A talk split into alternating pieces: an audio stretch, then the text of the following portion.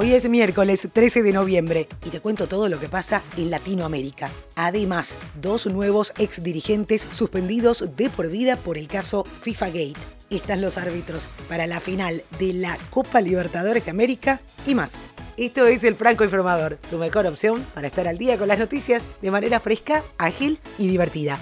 En menos de 10 minutos y sobre la marcha. Gracias por estar ahí. Soy Soledad Franco. Allá vamos. ¿Qué pasa en Bolivia? Evo Morales, quien renunció el domingo a la presidencia, aterrizó este martes en México como asilado en un avión de la Fuerza Aérea Mexicana.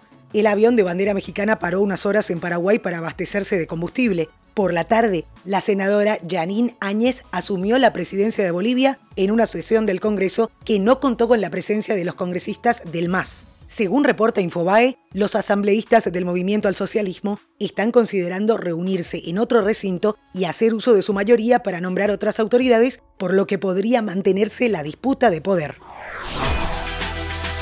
Y en Chile no cesan las protestas. La Mesa de Unidad Social de Chile hizo efectiva la huelga general que había anunciado en los pasados días y el organismo pretende la creación de cabildos ciudadanos que gesten una asamblea constituyente y una nueva constitución, además de reivindicaciones sociales en suelo chileno. A cuatro semanas del inicio de las protestas, los manifestantes volvieron a salir a las calles de Santiago se registraron diversos enfrentamientos con la policía, en particular en Plaza Italia, renombrada Plaza de la Dignidad por los asistentes a las marchas. La Cámara de Resolución de la Comisión de Ética de la FIFA decidió inhabilitar a perpetuidad al chileno Manuel Burga y a los argentinos Eduardo De Luca y José Luis Meissner, exdirectivos de la Confederación Sudamericana de Fútbol, al ser declarados culpables de soborno y de violar el código ético de la organización. Además, cada uno de ellos tendrá que pagar una multa de un millón de francos suizos. China podría lanzar su propia moneda digital en los próximos dos o tres meses, según pronostica Jack Lee, socio gerente de la firma de inversión HCM Capital. En declaraciones a CNBC, el inversionista explicó que Pekín ya desarrolló un sistema denominado Digital Currency Electronic Payment, lo que permitiría a su banco central emitir la moneda digital para bancos comerciales y plataformas de pago como WeChat y Alipay. Google Maps va a presentar una característica interesante este mes, y es que va a facilitar la navegación en un país extranjero donde no se habla el idioma local. Aprovechando la tecnología de traducción de texto a voz de la compañía, Google Maps va a permitir a los usuarios hablar automáticamente en el idioma del país en el que se encuentran actualmente. Ese texto podría ser la dirección de su hotel, por ejemplo, o el nombre de un punto de referencia local. Disney Más lanzó su plataforma de streaming, pero los fans se quedaron con las ganas de disfrutar de su contenido en el primer día. Down Detector, un sitio web que proporciona información sobre interrupciones en línea, recibió más de 7.300 informes de problemas relacionados con la plataforma. Luego el número de informes disminuyó antes de volver a aumentar en casi 8.500. Algunos usuarios en las redes sociales informaron una letanía de dificultades para iniciar la aplicación y ver contenido en el servicio.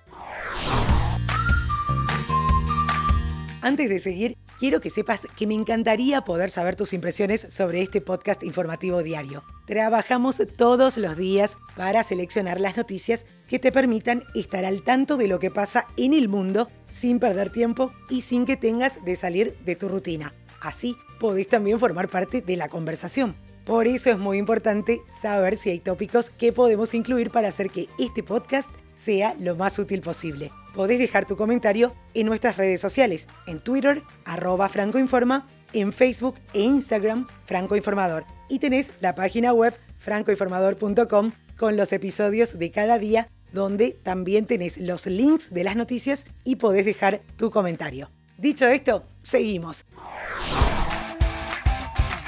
Están los árbitros para la final de la Copa Libertadores de América 2019, que se va a disputar el próximo 23 de noviembre en Lima, Perú. El árbitro designado es el chileno Roberto Tobar, con asistentes de su mismo país. En el bar estará Diego Aro de Perú. Facebook lanzó un nuevo sistema de pagos llamado apropiadamente Facebook Pay. Va a estar disponible en Facebook, Messenger, Instagram y WhatsApp y está diseñado para facilitar pagos en las populares redes sociales y aplicaciones de la compañía. Se podrá utilizar Facebook Pay para enviar dinero a amigos, comprar productos o incluso donar a recaudadores de fondos. Va a estar disponible primero en Estados Unidos esta semana y no informaron cuándo se va a expandir al resto del mundo.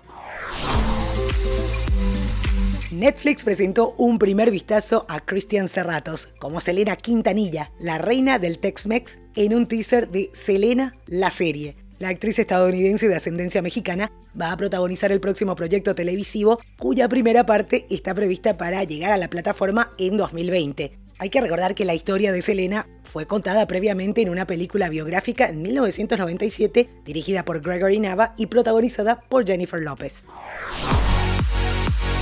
Frankie Lampard recién asumió como entrenador del Chelsea en la actual temporada y resulta que el ex volante central no negocia la disciplina estableció una serie de normas de convivencia que se deberá respetar a cabalidad y esto se volvió viral en redes sociales. Por ejemplo, una de las multas más altas impuestas por Lampard es por llegada tardía a los entrenamientos, lo cual le costará al jugador 20.000 libras esterlinas. Asimismo, si el celular de un futbolista suena cuando el primer equipo se encuentra reunido o durante la charla técnica, este será multado con 1.000 libras o el equivalente a unos 1.200 euros. El astro puertorriqueño Ricky Martin, ganador de tres Latin Grammy y dos Grammy, regresa al ámbito musical con el sencillo Cántalo.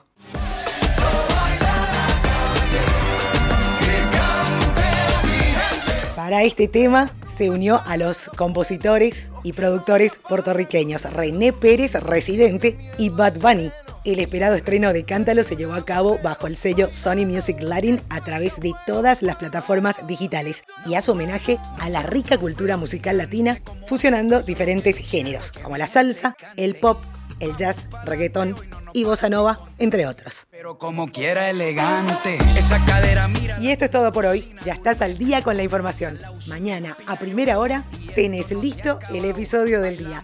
Feliz resto de jornada. Qué lindas son.